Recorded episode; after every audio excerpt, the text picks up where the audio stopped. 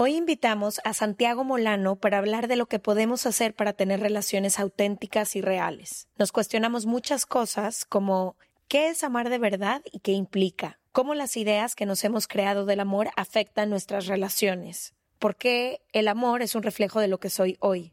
¿Cómo amo de verdad cuando digo que amo? ¿Existe el amor real y cómo se ve? Quédense con nosotras porque es un tema que aunque hemos hablado bastante, nunca deja de sorprendernos y ponerse muy interesante. There's never been a faster or easier way to start your weight loss journey than with PlushCare.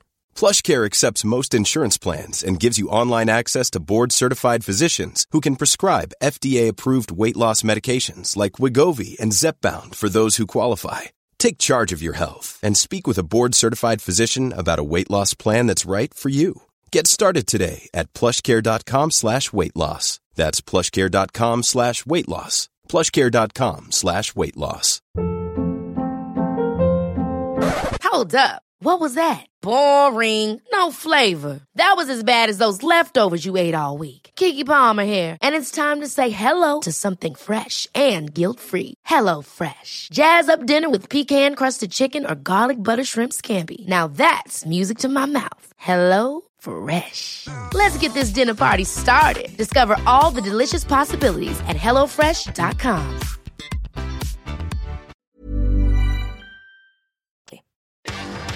From the beginning.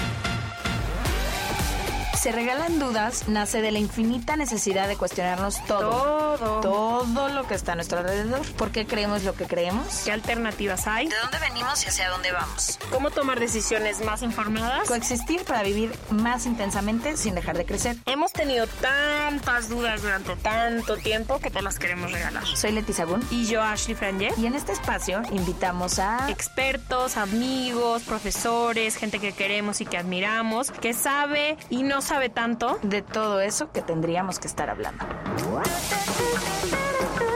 En colaboración con ACAST.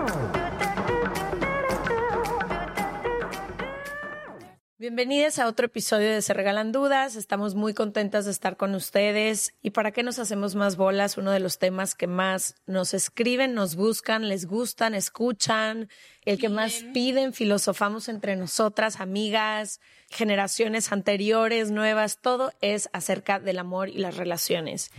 Y creo que una de las cosas que más daño nos ha hecho a nosotras, pero me atrevo a decir a la mayoría de las personas que conocemos, son las ideas que tenemos acerca del amor.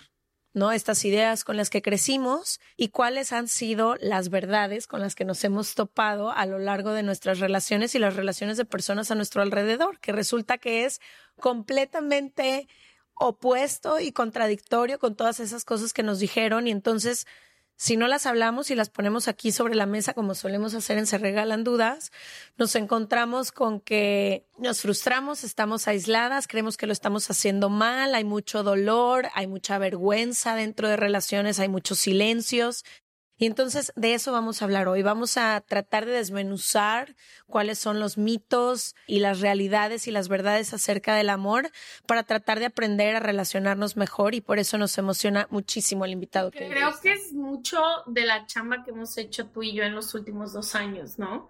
Como de llegar a una cierta edad donde se nos han acabado un poco los las representaciones de mujeres solteras a sus 30 años en Latinoamérica y que ambas hemos tenido que como construir de nuevo cómo se ve el amor, las relaciones en pareja que tenemos ahora, qué son nuestros negociables y no, o sea, como que creo que en nuestros 20 no lo pensamos tanto, fue muy automático todo, con quien las dos tuvimos relaciones muy largas y ahora que salimos ha sido como, no sé, muy padre cuestionarnos de nuevo y ambas hemos encontrado verdades muy diferentes Y, y como nuevas formas de relacionarnos que hasta entre nosotras, que somos muy parecidos, ha sido diferente, de un amor que nos, de una idea del amor que nos funciona un poco más.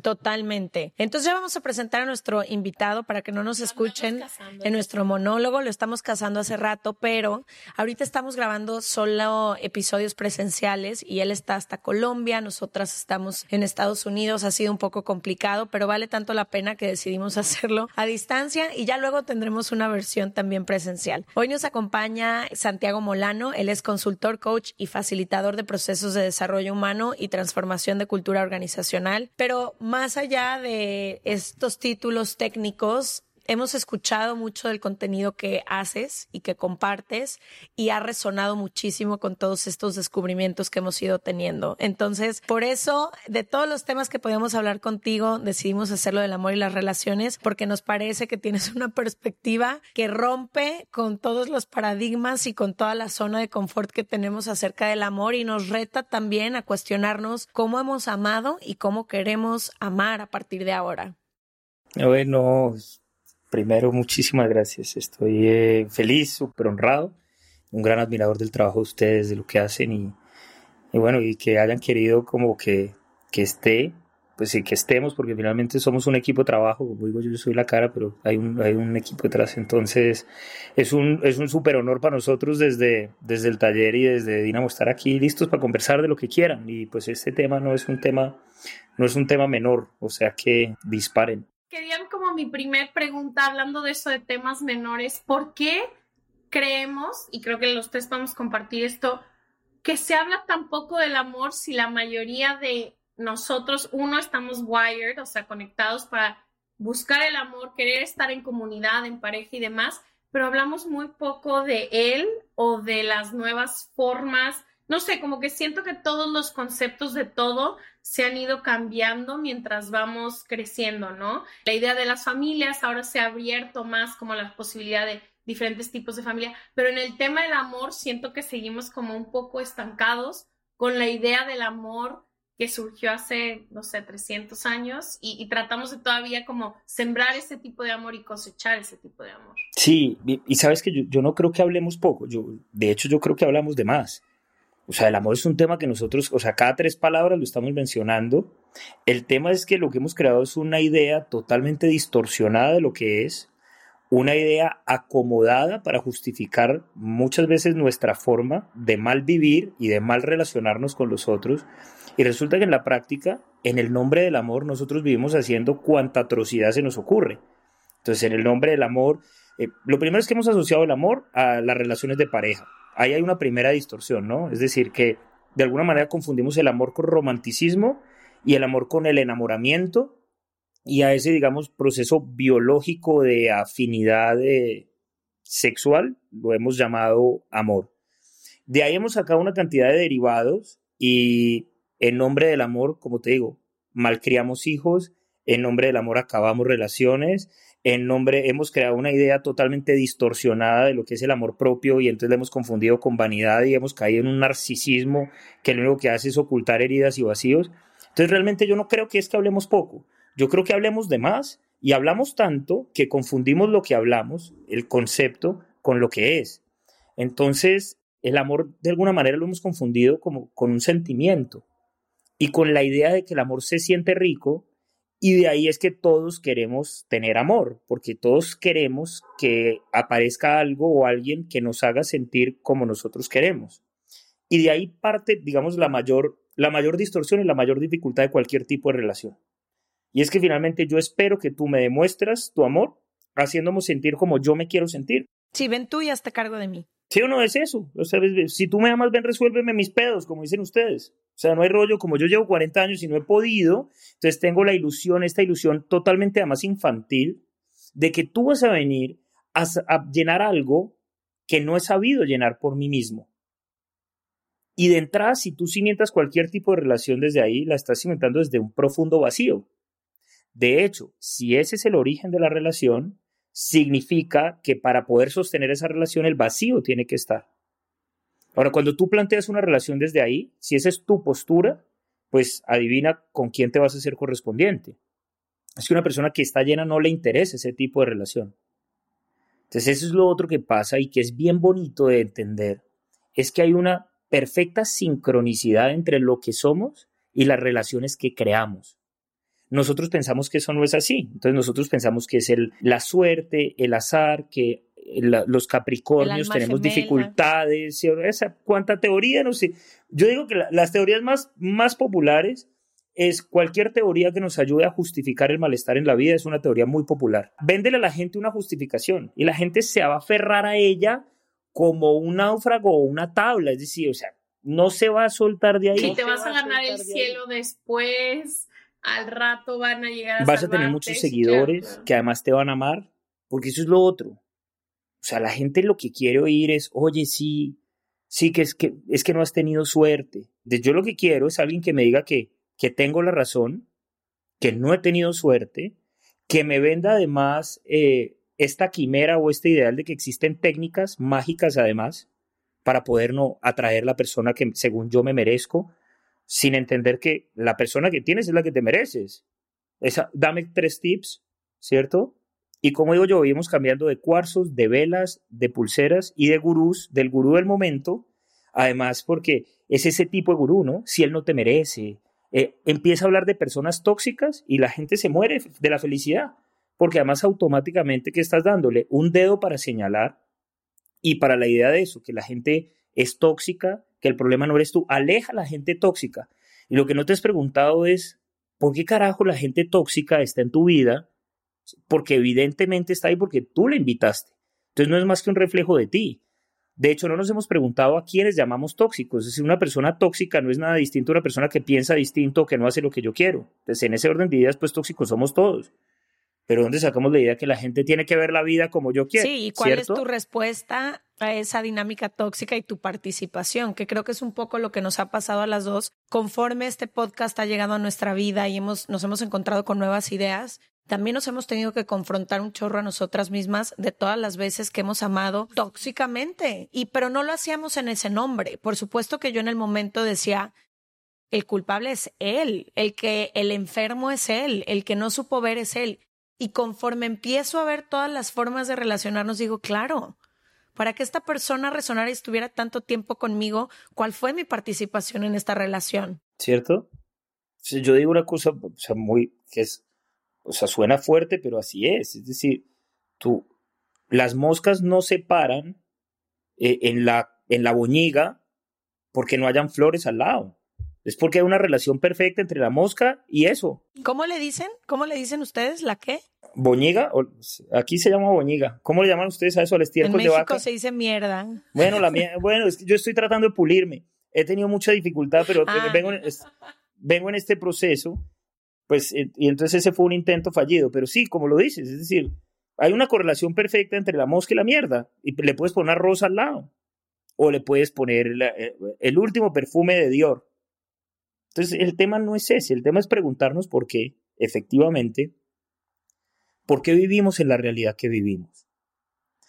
¿Qué es lo que recreamos con las parejas que recreamos y cómo todos esos procesos inconscientes y todos esos procesos muchas veces caóticos y que tanto malestar generan, nosotros los solventamos con la excusa mediocre de llamarle a eso amor. Me encantó lo que dijiste al principio de cómo a lo mejor hemos hablado tanto que hemos malgastado y malbaratado la palabra amor y confundido la palabra amor con tantas otras cosas que son todo menos amor. Y creo que una de las ideas como que más ha volado en mi cabeza últimamente es entender que a pesar de que creemos que somos adultas y adultos funcionales, en realidad a la hora de relacionarnos, sobre todo en pareja, somos a veces este niño o esta niña herida que durante un tiempo busca dentro de la pareja justamente lo que necesita para calmar ese berrinche o esa herida, ¿no? Y empieza y, estás enamorada, entonces no ves con claridad a la persona de enfrente y empieza a pasar el tiempo y te das cuenta que como tú dices, estás recreando algo que ya viviste hace unos años, pero de otra forma y con otro nombre y que justamente eso que te atrajo al principio de la persona con el paso de los años es lo que más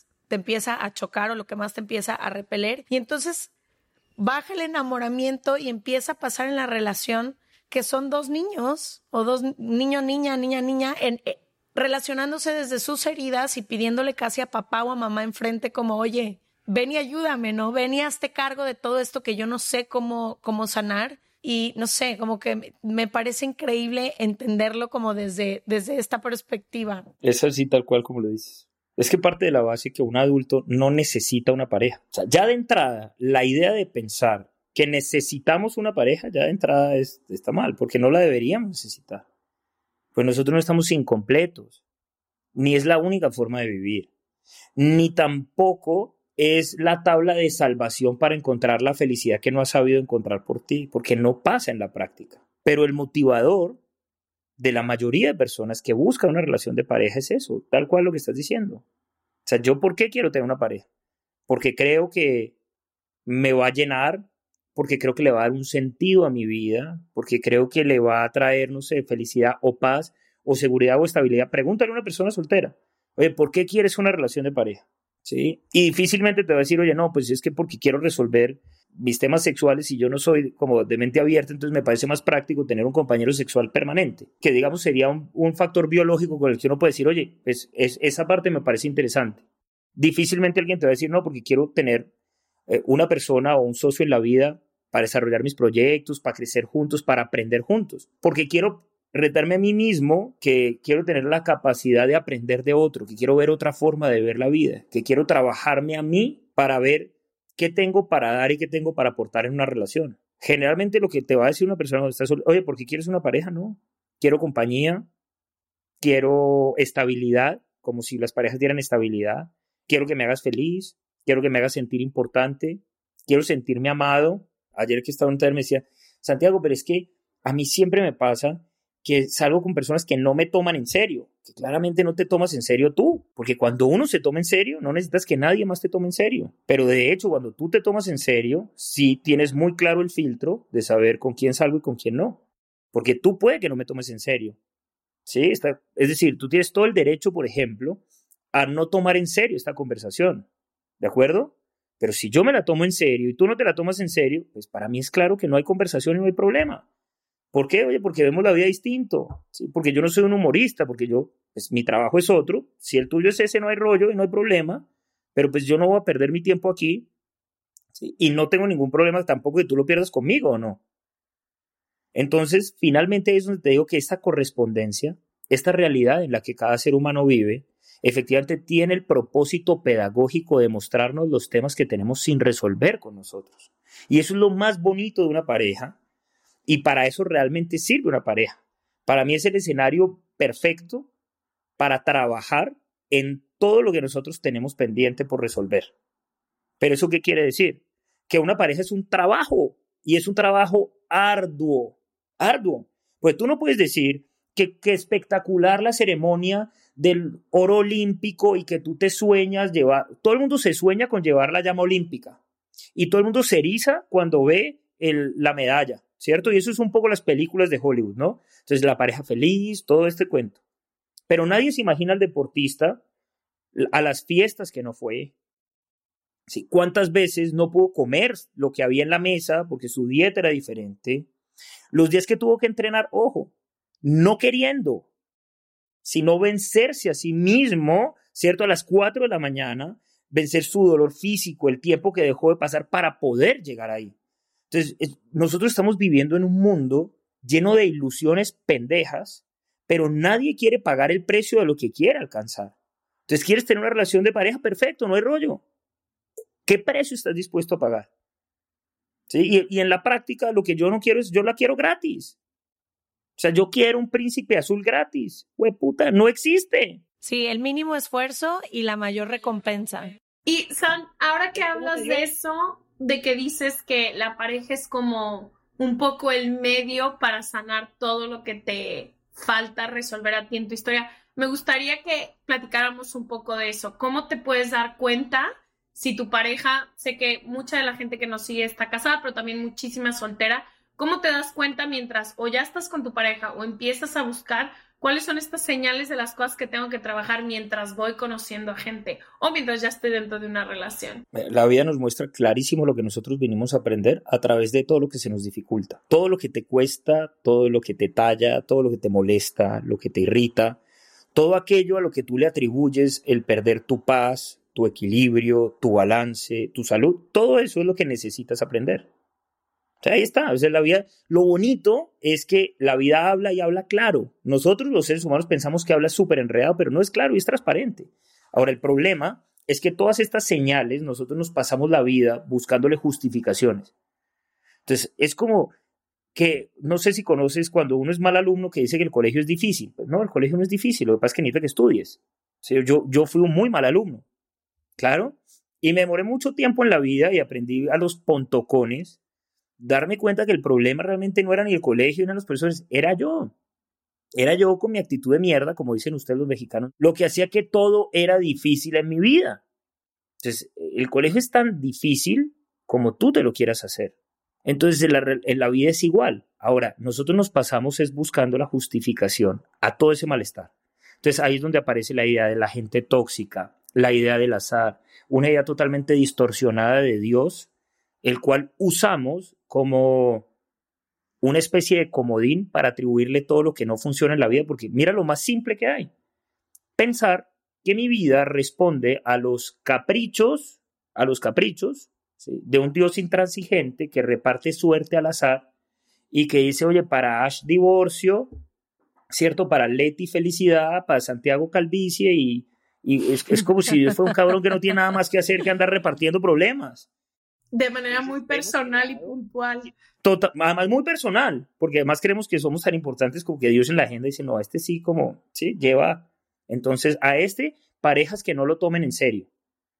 Y no nos damos cuenta, en realidad, que esto lo único que demuestra es la dificultad que tenemos nosotros para asumirnos a nosotros mismos y asumir esos resultados. Entonces, si ese trabajo no lo haces como individuo, difícilmente lo vas a poder hacer de manera colectiva, porque es que a un problema le sumas dos. Si tu problema no está resuelto, entonces tú te harás correspondiente con otro problema que no esté resuelto. Ahora, Santiago, seamos realistas. Así somos todos. Sí, problemas resueltos no hay, porque entonces tampoco idealicemos esta idea también de la naranja completa, porque es que naranjas completas no hay. No porque no lo seamos, sino porque, de hecho, sí lo somos, pero una cosa es enunciarlo y otra cosa es vivir como tal. ¿De acuerdo? O sea, nosotros vivimos, venimos a aprender el proceso de que estamos completos, pero desde la verificación, no desde el discurso. Es decir, Instagramers como nos, o sea, diciendo que, que somos naranjas completas, o sea, coge cualquier perfil de Instagram y, y eso lo va a decir. Ahora, una naranja completa pues ni necesita pareja, ni necesita hijos, ni necesita propósito, ni necesita estimulación externa de nada, porque precisamente estoy completo. ¿Cuántas personas conoces así? Ninguna. ¿De acuerdo? Entonces, sí, en el nirvana elevados. ¿Sí o no? Pues además que son muy chistosos, pues los que se dan de naranja completa eh, eh, son mis seres favoritos porque generalmente son los más incompletos de todos, ¿sí? Así como los que viven pregonando relaciones perfectas y como los que hablan que yo llevo 24 años y solo he tenido ojos para mi mujer y ella y yo nos miramos y tenemos orgasmos y cada vez eh, tenemos más sexo y nos amamos más. Yo digo, a mí pues yo quisiera vivir ahí pues para que me lo muestren porque yo eso, de eso no conozco, ¿cierto? Pero, pero lo que te digo, suena bonito. Si quieres seguidores, pues mucha gente te va a seguir eh, mucha gente te va a seguir y le va a reclamar al marido, mira él, mira él que solo la mira ella, mira él que lleva 24 años y dice que nunca en la vida ha visto otra mujer, eh, que, que, él no, o sea, que ve las nalgas y mira para otro lado. Chévere. Entonces, pues vender mentiras, pues esa es una profesión también de la, de la humanidad.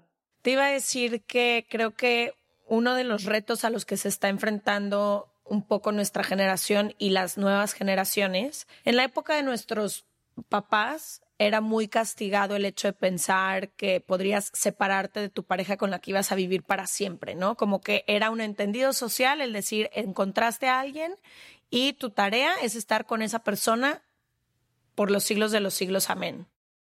Luego llega esta nueva generación en la que estamos preguntándonos, pero ¿por qué? ¿Por qué si ya no hay más felicidad? ¿Por qué si quizás es una relación que no funciona? ¿Por qué si? Pero ahora lo que siento que nos empieza a pasar un poco y no sé cuál es como la línea o el balance en el que tenemos que caer entre tengo esta persona con la que estoy o con la que quiero estar o con la que tengo un compromiso o con la que sea, en la que evidentemente tengo cosas por aprender, o es el momento de irme porque esta relación no da más. Creo que, creo que esa es una cosa que pasa por noviazgos que hemos estado nosotras, por matrimonios, por relaciones abiertas como esta línea delgada entre entender cuánto tiempo más tengo que estar aquí, hay lecciones por aprender y quizá es una relación que se puede salvar, o mi aprendizaje es desapegarme, dejar ir y ir a lo siguiente.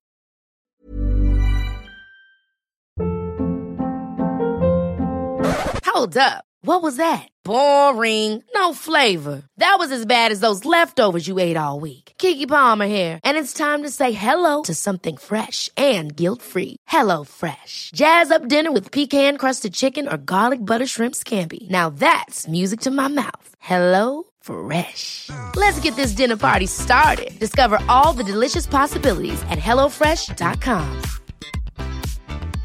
Hey, folks, I'm Mark Marin from the WTF Podcast, and this episode is brought to you by Kleenex Ultra Soft Tissues your ally to help tackle your allergy symptoms this season. I love the change of seasons, but nobody loves pollen and all those other things floating in the air that make you sneeze during this nice weather. Kleenex Ultra Soft tissues are hypoallergenic and allergist approved. So fight back against watery eyes and runny noses without worrying about irritating your skin. For this allergy season, grab Kleenex and face allergies head on. Este mes, Leti y yo nos tomamos unas merecidas vacaciones. En lo personal, necesitaba un tiempo de desconexión para estar solo conmigo y con las personas que quiero. Uno de los planes que hicimos fue ir a uno de mis lugares favoritos, el mar. Por eso decidí comprarme un traje de baño lindo, protector solar y algunas otras cosas que quería llevarme a la playa. Después de comprar lo que necesitaba, usé una app que se convirtió en mi más grande aliada, porque me regresó dinero en efectivo y me recompensó por muchos de los gastos que hice. La app se llama Hypora y es muy sencilla, rápida y segura de usar. Hybora me ha regresado dinero por comprar en tiendas como Lowell's, Macy's, Sephora, Best Buy y mucho más. Tú también puedes empezar a usarla y recibir dinero por comprar desde comestibles hasta artículos del hogar y de belleza. Lo único que tienes que hacer es agregar tus ofertas en la aplicación, subir tu recibo y listo. Obtendrás dinero real que podrás depositar a tu cuenta bancaria, PayPal o tarjetas de regalo. Si tú también quieres aprovechar estos beneficios, en este momento, para ti que eres parte de nuestra comunidad, Hybora ofrece 5 dólares por solo probar Hybora usando el código DUDAS cuando te registras. Simplemente ve a la Apple Store o a Google Play Store y descarga la aplicación Hybora, completamente gratis para comenzar a ganar dinero en efectivo y use el código DUDAS. Eso es I-B-O-T-T-A en App Store o en Google Play con el código DUDAS. La pregunta es bonita porque además es la del millón. O sea, pues además no tiene una sola respuesta. Sí, o sea, porque lo interesante es que lo que te va a mostrar es el resultado de la acción. Ya sea permanecer o irte, será el resultado de lo que te muestre efectivamente si la acción que tomaste fue la correcta. Porque, y lo que pasa en la práctica es que mucha gente se va, pero se va y no vive mejor. O se va y repite la misma lección que no aprendió. O mucha gente hace lo contrario, se queda y se queda viviendo mal y normaliza el vivir mal. Entonces, si tú me dices una relación es salvable, ¿qué relación es salvable? Para mí todas. Todas siempre y cuando cada uno entienda que el problema de la relación es uno y se haga cargo de ese problema. Pero para eso primero lo tengo que ver, lo tengo que entender, tengo que ver el problema dónde se origina, cómo se recrea y cómo se alimenta en mi vida para poderle quitar al otro ese peso de mi yo. Y ahí es lo que te decía hace un rato, lo de las naranjas. Nosotros efectivamente somos en la práctica, no somos conscientes de estar llenos. La otra naranja, la pareja, lo que nos muestra es dónde están los vacíos quiere decir que la pareja no me va a llenar. La pareja me va a mostrar lo que yo necesito llenar por mí mismo. Eso es lo bonito. Por eso es que las naranjas vacías se juntan. Y ahí es donde está digamos, la perfección pedagógica del proceso. Eso es lo realmente hermoso. Ver cómo desde el inconsciente siempre vamos a encontrar quien te muestre lo que tú necesitas llenar. Entonces, si este espejo lo usáramos para dirigir nuestra atención a lo que nos corresponde, en la práctica, cualquier relación podría transformarse, ¿vale? Porque además lo primero que se acabaría... Sí, porque me transformo yo y se transforma todo, ¿no? Eh, y además lo primero que se acabaría es la idea de pensar que yo tengo que huir para estar bien. Porque no, es que yo estoy bien donde estoy yo. Sí, que creo que es mucho lo que nos han tirado un poco en el podcast, ¿no? Que tenemos todos estos episodios en donde hablamos de relaciones, no sé, tóxicas, en donde lo que tú te mereces, bla, bla, bla. Y de pronto parecería que cualquier cosa es como, bueno, tira la toalla y a lo que sigue, y a lo que sigue, y a lo que sigue. Creo que esa nunca es la invitación, ¿no? Pero finalmente sí estamos en este momento de la historia que yo celebro mucho, en donde sí puedes hacer una pausa y decir, ¿Dónde estoy? ¿Cómo me siento estando aquí? ¿Hay algo más que yo puedo hacer para cambiar esta situación? O, es que la, métrica de la duración es muy mala. Y creer que una, relación es un fracaso porque terminó es que, también es, que ni siquiera, errónea, ¿no?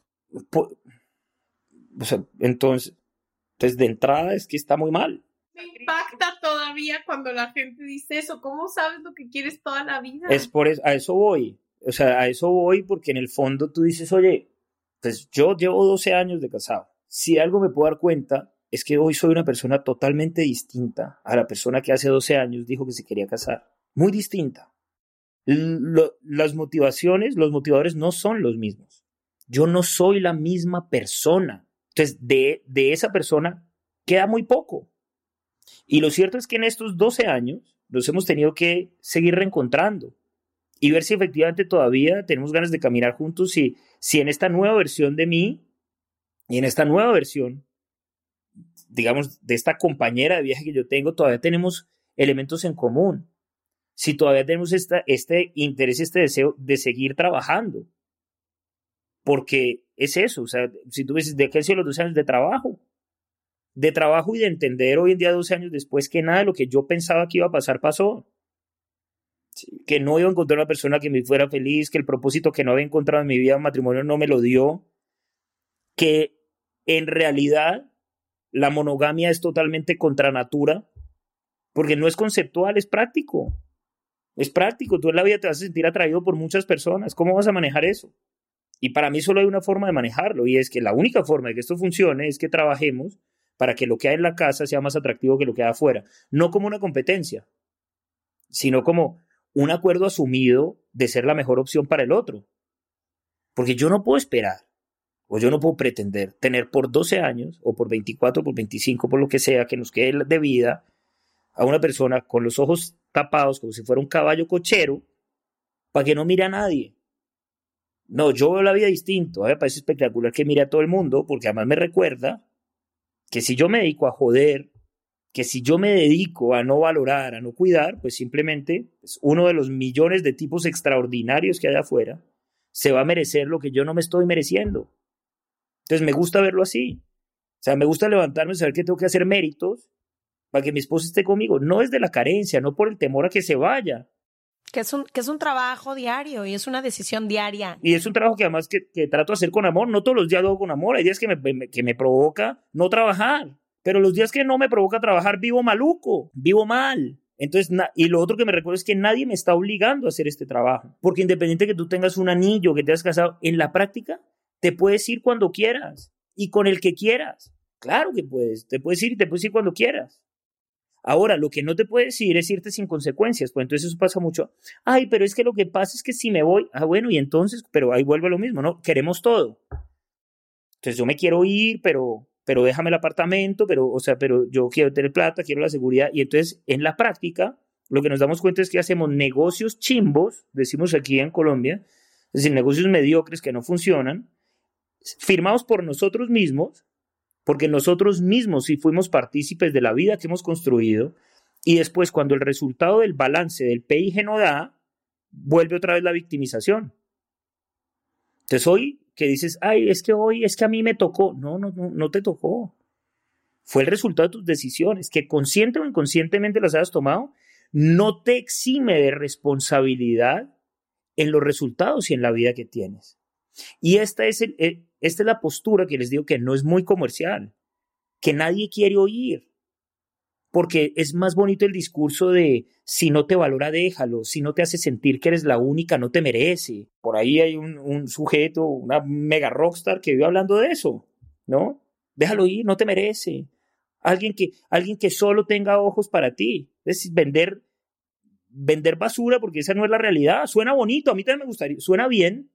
Ahora, muéstramelo. Muéstramelo, porque en la práctica no funciona así. Entonces, en la práctica lo que hay es esfuerzo, trabajo, y como todo lo bueno, cuando eres constante, cuando eres dedicado, claro que llega la recompensa. Y la recompensa es eso, es mirarte 12 años después y decir, oye, ¿sabes qué? Hemos crecido, hemos crecido. Es después de 12 años decir, no tengo ni idea si vamos a durar toda la vida, no me interesa, ese rato perdí el interés por eso. Pero hoy en día si de algo puedo decir es que me gusta estar aquí, que me siento orgulloso de mis cicatrices. Pero me gusta estar aquí hoy. Que me siento orgulloso de la mierda que nos hemos comido porque fue la necesaria para aprender. Porque ahora entiendo por qué estoy con quien estoy. Porque ahora entiendo que el trabajo de ella no es para nada llenarme mis vacíos y mis carencias. Y precisamente por eso escogí la persona que me muestra perfectamente en dónde tengo que poner mi atención y hacia dónde debo enfocar mi trabajo. Por eso me gusta estar ahí. Y eso es lo que yo más agradezco.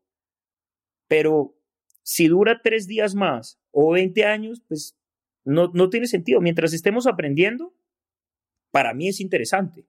Ahora, pero es un poco lo que te digo. Imagínate, en vez de eso, es mucho más comercial postear fotos dándonos besos al atardecer, exhibiendo nuestras hijas como si fueran trofeos de familia perfecta, ¿cierto? Ponerla ahí mirando al atardecer y decir ella o ellas, porque tengo tres niñas, ¿cierto? O sea, ellas, solo tengo ojos para ellas.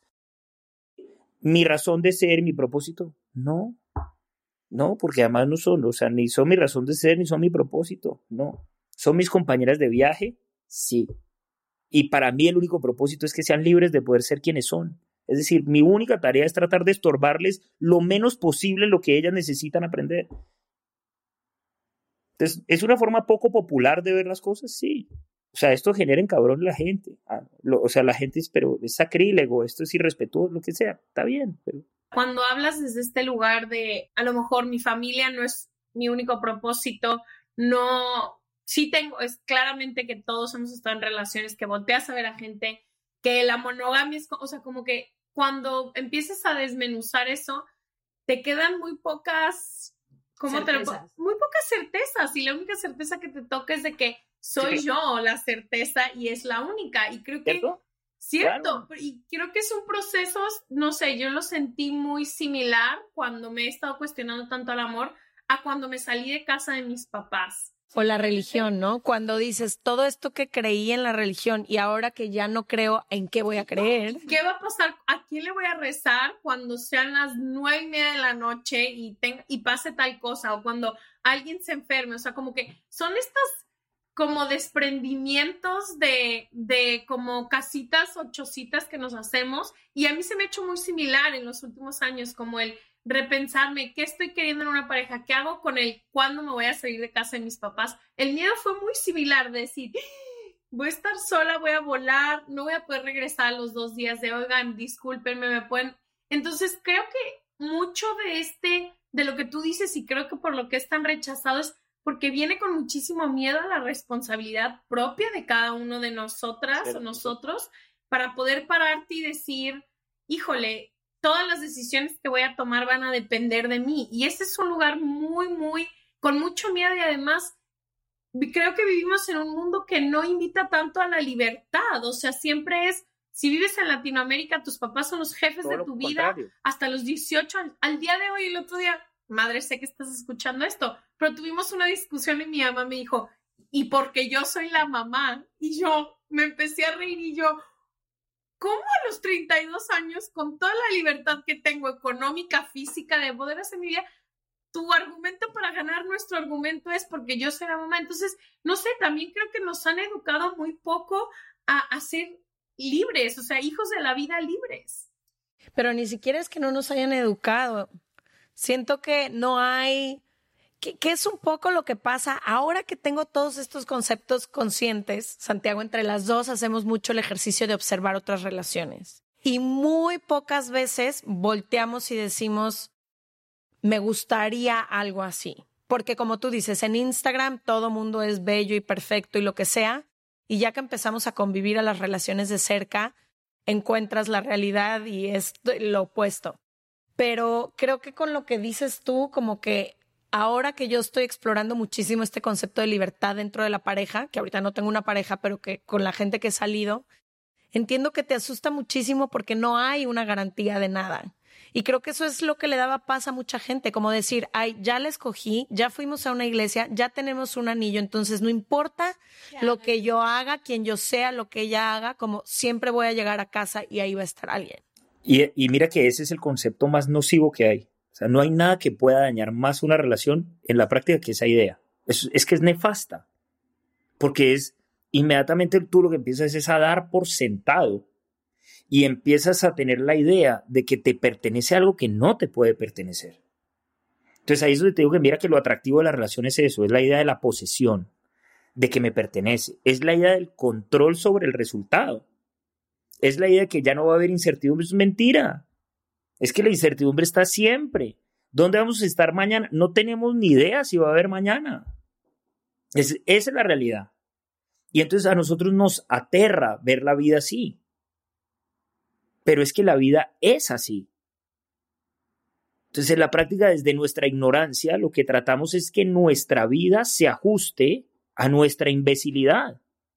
Y cuando eso no pasa, cuando eso no pasa es que sufrimos. Y que la persona de enfrente se ajuste a nuestra imbecilidad también, porque yo ya tengo una idea en mi cabeza de cómo tiene que ser la historia, así que súbete a mi película porque yo la voy a dirigir. Ahora, suelta cualquier certeza, cualquiera. Suelta cualquier idea de control. Y lo único que te queda es la realidad que tienes hoy. Y lo único que sabes es que con tu pareja que tienes hoy, si viviéramos así, las relaciones serían distintas. Porque entre otras perderíamos mucho menos tiempo jodiendo y queriendo cambiar al otro, porque yo tengo claro una cosa, y es que si a mí en este momento me informaran que hoy va a ser la última noche que voy a pasar con mi pareja, lo menos que quisiera hacer es pedirle que cambie. Lo menos que quisiera hacer sería exigirle, atacarla, juzgarla o responsabilizarla en mi vida. Y tengo clarísimo que lo único que haría es dedicarme a quererla, a darle las gracias y a tratar de disfrutarme esa última noche, ¿sí o no? Sí, ¿por qué no vivimos así? Exacto. Porque a muy poquitas, a muy pocas personas tienen el privilegio de decirle, oye, mira, ¿sabes qué? Dura hasta mañana, despídete hoy. Eso es un privilegio que muy pocas personas tienen. En la práctica, como sucede, es que sales una noche de tu casa dando por sentado lo que tienes y vuelves y nunca te diste cuenta que era la última vez, ¿cierto? Entonces, no construimos realidades, nosotros lo que hacemos es construir quimeras. Lo que nosotros hacemos es romantizar la imbecilidad en la que vivimos. Y ahí es donde entra el concepto del amor como esta gran sombrilla que justifica este mierdero, que no tiene sentido. Entonces, la definición del amor con la que trabajamos nosotros, que es una definición de la Escuela de Magia del Amor, de Gerardo Schmedling, es, el amor es la capacidad de aceptar y respetar al otro tal cual y como es. En ese orden de ideas, primero, no tiene polaridad. Porque si te acepto y te respeto, significa que no hay nada que tú puedas hacer que haga que yo deje de amarte. Eso es lo primero. Y esa es la incondicionalidad del amor. Quien tú eres ya es suficiente. Es que solo, además, es, es que solo el amor es solo eso. El resto de las cosas que nosotros hacemos no tienen nada que ver con el amor. Y por eso te decía al principio, yo creo que nosotros hablamos de más del amor, porque el amor no es algo de lo que se necesita hablar, el amor se practica y el amor evidentemente exige para poder practicar eso, para yo aceptarte y respetarte como eres, tengo que trabajar es conmigo. Porque el problema no está, está aquí, está en mí. Entonces, por ejemplo, sin libertad no hay amor. Porque tú tienes que tener la libertad de poder ser quien eres y poder aprender lo que te corresponde aprender. Y en la práctica nosotros esa idea no la soportamos. Lo primero que yo quiero que me demuestres es, oye, si me amas, renuncia a amar a alguien más. ¿Por qué? Esa es otra cosa que es lamentable. ¿Por qué? ¿Por qué me tienes que amar solo a mí? todo lo que dices yo lo puedo entender perfectamente. O sea, más sobre todo que ya van varios añitos que tenemos este podcast y lo hemos escuchado. O sea, todo eso lo puedo entender, pero en la práctica creo que, no sé, a lo mejor yo no me trabajo lo suficiente o no tengo o heridas muy de la infancia, muy... A la hora que tú dices como el amor es súper libre o el, es el único día que tenemos para estar con nuestra pareja, la mayoría de nosotros no vivimos así. O sea, la mayoría de nosotros creo que estamos más conscientes de nuestras relaciones y, o sea, la relación que corté hace tres años a las que tengo ahorita son completamente diferentes, pero no he podido llegar al punto del que tú hablas de voy a soltar todo porque no sé, no puedo. Pero ¿cómo llegas ahí? O sea, ¿cuáles son algunos como, sé que no soy la única que está escuchando esto y como que dice, uff, todavía me falta un cacho para recorrer para llegar ahí? ¿Cómo se llega ahí? O sea, ¿cómo ha sido un poco, a lo mejor puedes hablar de tu proceso si dices que has cambiado tanto en tu matrimonio, pero ¿cómo se llega ahí a poder decir, anda y de, te amo y te respeto. Porque también la teoría se escucha muy chida, pero después yo te digo de que fuck, o sea, ¿cómo realmente se ve en una relación que está empezando a lo mejor algo, estás empezando algo, llevas 10 años y esta es la primera vez que dices de que, puta, a lo mejor no soy, no dejo a mi pareja ser tan libre como quisiera. Es que la respuesta a esa pregunta es horrible. Pero ¿cómo se aprende comiendo mierda? Es la única. Es, es, mira, lo primero es renunciar a la idea de pensar que yo voy a llegar ahí a través de un salto cuántico, porque no pasa. O sea, no es que yo soy una persona súper dependiente, eh, gobernada por la ignorancia de mi mente y por una idea totalmente distorsionada del amor, y ahora mañana salí con Pepe y esta es una relación de libertad porque, porque me cambió la vida. Pura mierda, eso no pasa. O sea, me da mucha risa, Santiago, me cambiaste la vida. No pasa. No, espera 15 días, que se te olvide el podcast y estés haciendo lo mismo que has hecho toda tu vida.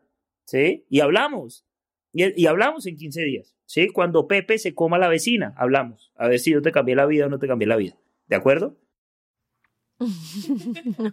Entonces, en, en, en, la práctica realmente esto solamente es posible desde la verificación de la inutilidad de la información que hay en nuestra mente.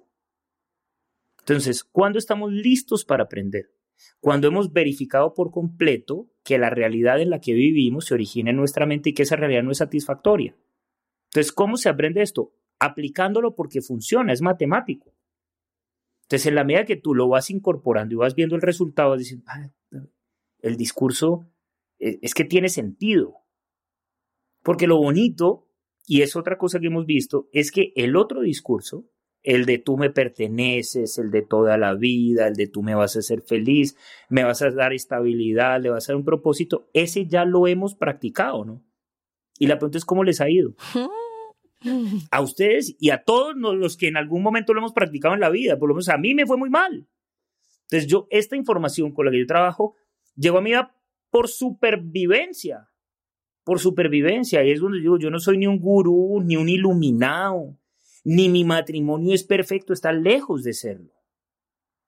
Pero en la medida que yo he ido entendiendo por qué no funciona, y en la medida que yo he ido entendiendo que ese no funcionar tiene que ver conmigo, pues sí me ha permitido actuar sobre mí. Y entonces cuando yo te digo, en estos 12 años que ha pasado, me encanta pues ha pasado que he aprendido una cantidad de cosas de mí, muy interesantes. Ahora, producto terminado, lejos de serlo, lejos de estarlo.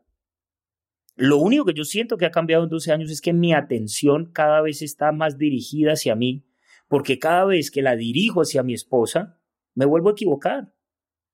Cada vez que la dirijo hacia ella, lo único que hago es responsabilizarla, juzgarla, atacarla y la relación se jode.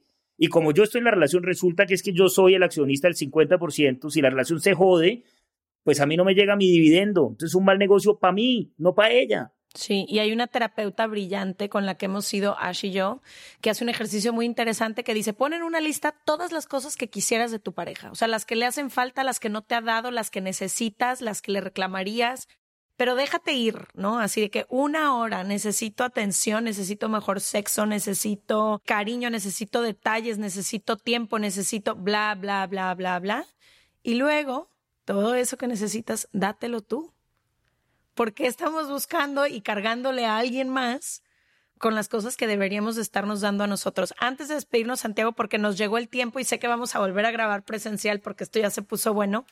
Nada más me gustaría ver si nos podemos despedir con que nos expliques, porque me llama la atención que uno de los podcasts tuyos que estaba escuchando dices exactamente lo mismo que nos dijo Nilda hace unas semanas, que es no tomen la decisión de casarse o de pasar el resto de su vida con alguien cuando están enamorados. Y enamorados nos referimos a ese proceso de enamoramiento que dura unos meses, años y que después termina. Y como que me llamó mucho la atención que tú también dices eso. Y es la segunda vez que lo escucho en este mes y dije, wow, la mayoría de las personas que yo conozco se casaron en el proceso del enamoramiento o como a los 8 o 10 años de relación, porque ya era el siguiente paso, pero en una relación que ya de relación no tiene nada. No, pero miren, y eso es lo otro. Eh, o sea, yo no quiero sonar al Grinch que, que, está matando la idea del amor, no. Es todo lo contrario. Es darnos cuenta de que detrás de toda esa basura sí hay una idea real y una idea muy bonita del amor. Porque el amor existe. Porque el amor existe y, y cuando se practica, transforma todo. Transforma todo. o sea, es lo más bonito es que es matemático y funciona y lo ves en todo, lo ves en tu energía, lo ves en tus resultados, lo ves en tus hijos, lo ves en tu cuerpo, lo ves en la vida. Lo único que no vas a ver son tus discursos de mierda, eso sí no se ve. ¿De acuerdo? Entonces, los discursos no. Los discursos, discursos tenemos todos o no. nosotros somos, somos muy buenos para los discursos. Pero entonces, este, esta idea del enamoramiento y de casarse enamorado es que básicamente si te casas bajo ese estado te estás casando ciego. Ahora, esa ceguera también tiene un propósito pedagógico, entonces no se preocupe, si usted se casó enamorado, simplemente, ¿dónde terminó metido? ¿Dónde necesitaba aprender? Entonces tampoco te equivocaste porque no hay equivocación. Eso es lo otro. Mire, lo otro que es espectacular de entender es que en la vida es imposible equivocarse. Las equivocaciones no son más que el método que escogemos para aprender lo que nos corresponde. Quiere decir que en la vida las equivocaciones no existen. Eh, es dónde estaba. Hasta aquí tú que has hecho lo mejor que has podido con la información que tenías. Esa es tu vida. Entonces, el error como tal no existe. Lo que existe es el resultado insatisfactorio para verificar la información que hay en tu cabeza, que es muy diferente. ¿Sí? Entonces, yo me casé mal, no es imposible casarte mal. Yo elegí mal una pareja, no es imposible. Esa circunstancia y ese aprendizaje era necesario para ti, porque si no fuera necesario no lo hubieras tenido. Cuando entiendes eso, sueltas dos cosas. La idea de que tengo que perdonar, usted no tiene que perdonar nada. Usted lo que tiene que hacer es agradecer. Pero solo vas a poder agradecer el día que hayas destapado el regalo que había detrás de eso con lo que tú has peleado y a eso a lo cual tú has responsabilizado de tu malestar que es tuyo. Entonces, cuando uno, cuando uno entiende eso, dice, ay, es muy grave, entonces nada, cásese como una bestia enamorado y ¿dónde va a terminar? Pues en el colegio, no hay rollo, ¿sí o no? Ahora, eso sí, cuando se le acaben las mariposas y cuando esté ahí sentado en primera fila en el colegio y se dé cuenta que usted ha sido un estudiante vago, porque además en la relación de pareja, la vida, ¿qué te va a pasar? Las facturas de todas las clases que no hiciste de chiquito. ¿Por qué es eso? Con un gran espejo, así. Tra... Sí, y en ese momento, ¿qué puedo hacer? Pues nada, en ese momento empieza a estudiar, no hay rollo. Con ese profesor que es el que necesitas hoy. Cuando termines esa lección, la vida te mostrará si, si habrá otro o no habrá otro. Ay, Santiago, un millón de gracias por tu tiempo. Celebro muchísimo, muchísimo estas conversaciones y espacios. Me hubiera encantado tenerlos hace 10 años, pero como tú dices, ya nos tocó hoy. Estamos sentadas en primera fila, tratando de aprender. Te agradezco mucho y les vamos a dejar todos los datos de Santiago, donde lo pueden encontrar, sus talleres, sus talleres y demás en serregalandudas.com diagonal suscríbete y en todas nuestras redes sociales arroba se regalan dudas. Gracias, Santiago. Este es tu podcast. Vuelve pronto. Aquí te esperamos. Sí, nos vemos en, en persona para hacer otro episodio. Un placer. A ustedes por la invitación. Un abrazo. Chao.